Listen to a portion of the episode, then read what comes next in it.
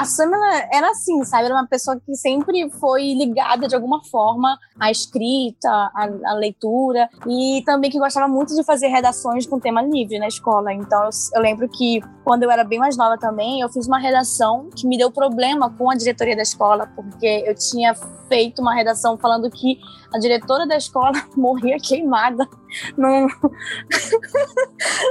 incêndio na escola e, tipo, chamaram minha mãe para conversar e tal. Minha mãe falava que eu tinha uma, uma mentalidade muito fértil.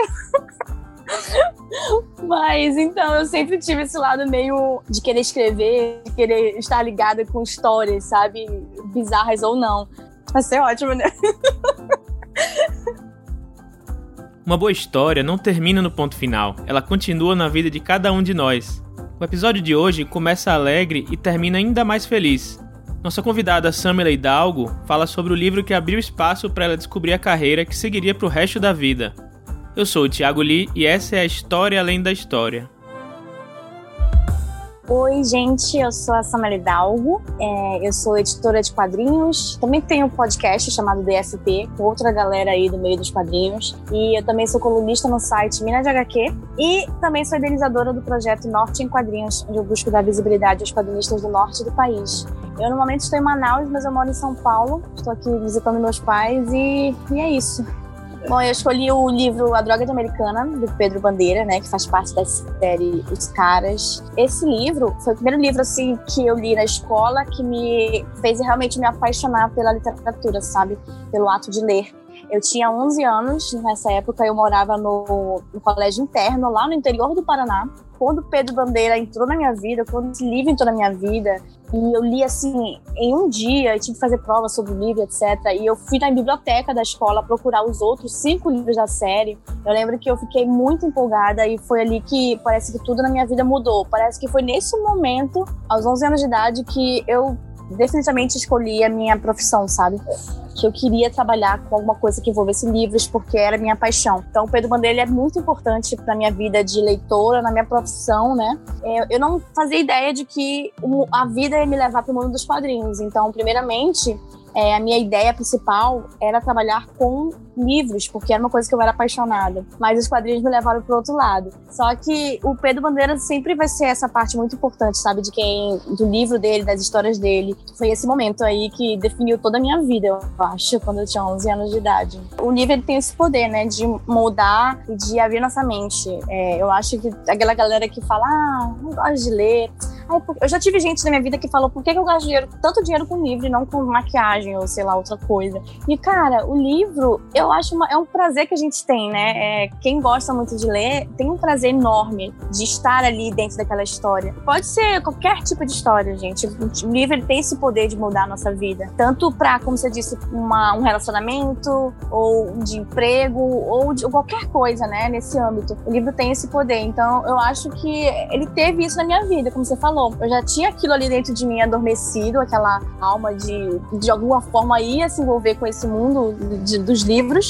E quando o livro realmente chegou na minha mão, foi como se eu estivesse abrindo uma caixinha mágica, sabe? Então eu acho que é esse o, o sentimento que eu tenho quando eu falo de, de livro, de leitura.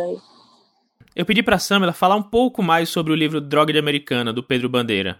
Bom, a história ela conta a trajetória da filha do presidente americano, quando ela vai para São Paulo, né? E ela encontra ali na escola onde ela está é, estudando por aqueles dias, né? Uma, um grupo que é o, o pessoal chamado os caras, né? Que são quatro meninos e uma menina. E ali esse grupo eles se envolvem em várias investigações, etc. Eles são todos adolescentes, né? E sempre estão envolvidos em alguma em alguma aventura, né, que tá rolando na cidade ou às vezes em outra cidade. E eles são amigos de um policial, então isso tudo sempre vai encaixando ali. E é muito legal porque eles têm essa ligação muito forte com, as, com essa menina nova, né, que é a filha do presidente americano, e ela é sequestrada. E eles são as únicas pessoas que ela consegue se comunicar é, estando nesse sequestro, né? Com, esse código que eu falei. Então, eles se envolvem ali nessa aventura de tentar é, resolver o quebra-cabeça de onde ela tá. e enquanto isso a investigação policial mesmo, né, dos adultos, digamos assim, acontecendo. Então, é, é uma história de aventura e de amizade muito legal. Acho que assim, é, é realmente um, quando você é adolescente, você tem uns 11, 12 anos, você é um livro que realmente vai te fazer gostar de ler, de ler sabe? É um livro introdutório para o adolescente. Então, eu acho que foi aí que mesmo que me pegou. Quem aqui nunca leu um livro viciante que não conseguia parar de ler de jeito nenhum? Às vezes a gente faz o impossível para continuar lendo até o fim. No, no, quarto que eu dividia lá eram eu e mais três pessoas, né, lá nesse colégio interno. Eu lembro que eu lia na minha cama e quando dava umas 10 da noite, eles desligavam as luzes todas do dormitório. E o único lugar que tinha luz a partir das 10 da noite era no banheiro. Então eu pegava o livro, eu tava tão viciada, eu queria tão ler, tanto ler, tanto saber o que acontecia naquela história, que eu ia pro banheiro, ficava lá acordada até de manhã lendo, sabe? Porque era o único lugar que tinha luz. Quando eu penso no livro, então eu penso nessa sensação, eu lembro de estar no banheiro. então eu ficava ali sentada no chão do banheiro, sabe, lendo até de manhã. Então eu tenho essa, essa memória bem forte de, puxa, eu estou no banheiro, é hora de droga de americana.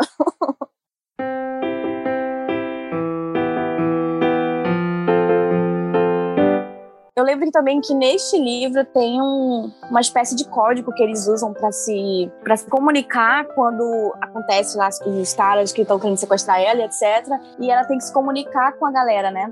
E ela inventa um código que é o, o, código tênis polar. E eu lembro que eu e uma amiga minha do, desse internato, na época a gente ficou tão viciada nesse livro nessa série que a gente só se falava por esse código. Então a gente mandava é, mensagens no um bilhetinho assim uma pra outra e a gente mandava um pro quarto da outra lá no internato. Tudo assim codificado, sabe? Porque a gente queria muito é, estar nesse mundo, sabe? Nesse mundo dos personagens.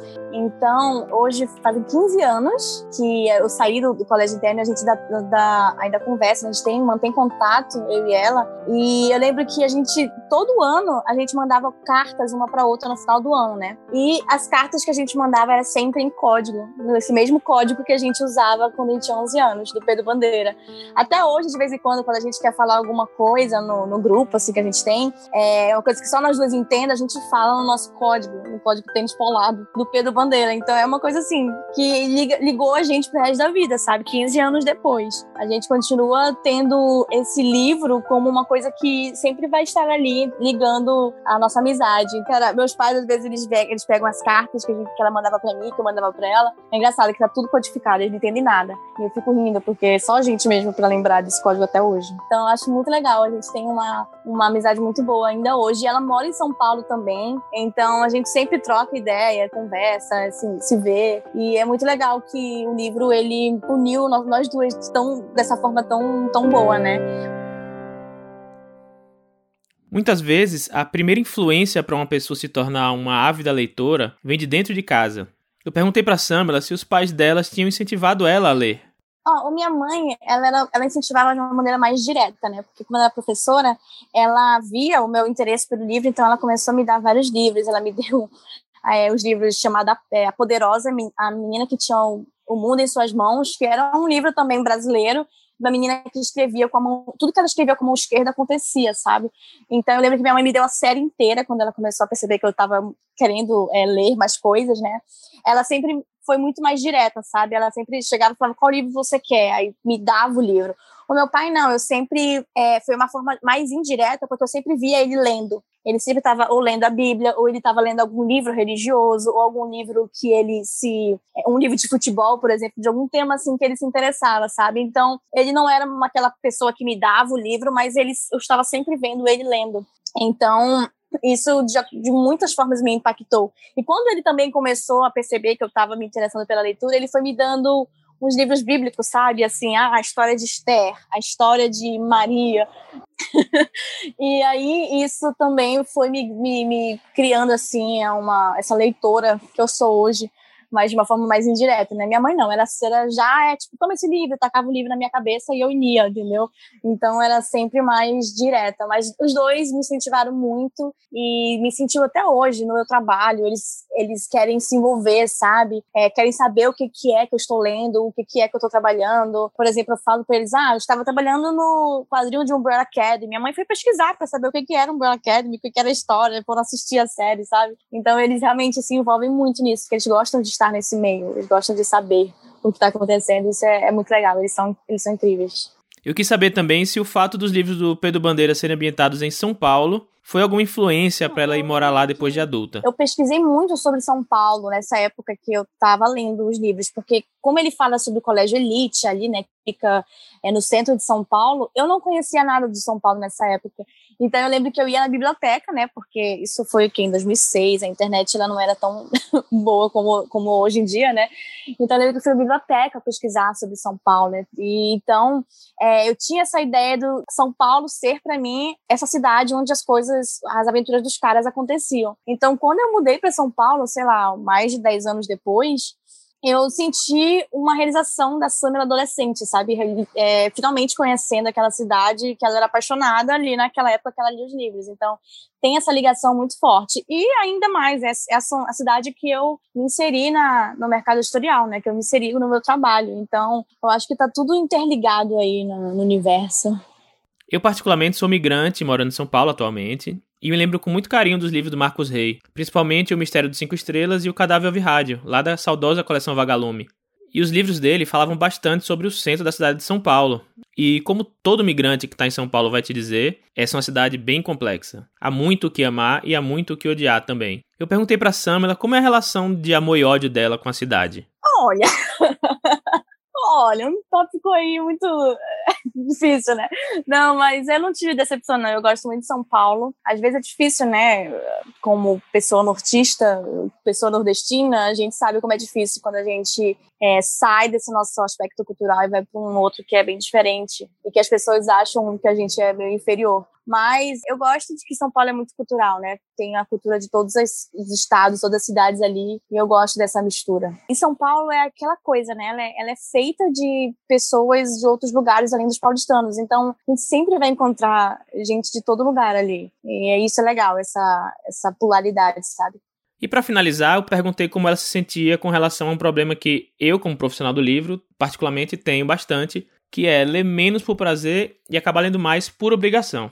Claro que quando eu pego um livro, é, um quadrinho, é, é, automático, a minha mente vai pegar ali uns erros é, gráficos, uns erros de edição, uns erros de revisão, porque faz parte né, do meu olhar já como profissional da área. Mas é, eu ainda consigo diferenciar é, desligar um pouquinho essa chavinha e ler por prazer, sabe? Só que é, é uma coisa engraçada, a gente sempre tá lendo alguma coisa e eu penso, puxa, isso aqui dava para fazer assim, dava para eu, eu, criar algum tipo de conteúdo, alguma coisa do meu trabalho em cima disso aqui, né? Então a gente é, sempre tende a fazer isso quando a gente trabalha com, com essas coisas. Mas ainda hoje eu consigo é, diferenciar bem ainda não tive problema com isso. Mas esse mundo editorial, sinceramente, é, não tinha outra coisa na minha vida que eu pudesse fazer é, a não ser trabalhar com isso. Eu lembro que eu, eu, fiz três anos de arquitetura e eu odiava. Eu era ruim de desenho, eu era ruim de cálculo, eu não sei o que eu estava fazendo ali naquela faculdade. E quando eu fui fazer a faculdade de produção editorial e me encontrei nessa área de verdade, assim também, né? Uma coisa que já era é, destinada a mim, mas eu não sabia, tudo mudou na minha vida, sabe? Nessa minha relação com a leitura. Mas claro que a gente sempre tem essa, essa visão mais crítica. Eu lembro que esses dias, por exemplo, meu pai estava doente, né? Eu estava com ele e ele pediu para eu ler a Bíblia para ele. E eu li um capítulo da Bíblia para ele e na hora eu estava lendo assim, eu falei até para ele, nossa, olha que erro aqui, essa, nessa edição aqui desse, do capítulo 17 de Marcos, sabe? Tipo, eu pegando os erros da Bíblia, assim, porque é uma coisa que já está intrínseca a gente quando a gente trabalha com isso, mas eu consigo ainda diferenciar e continuar me divertindo com isso.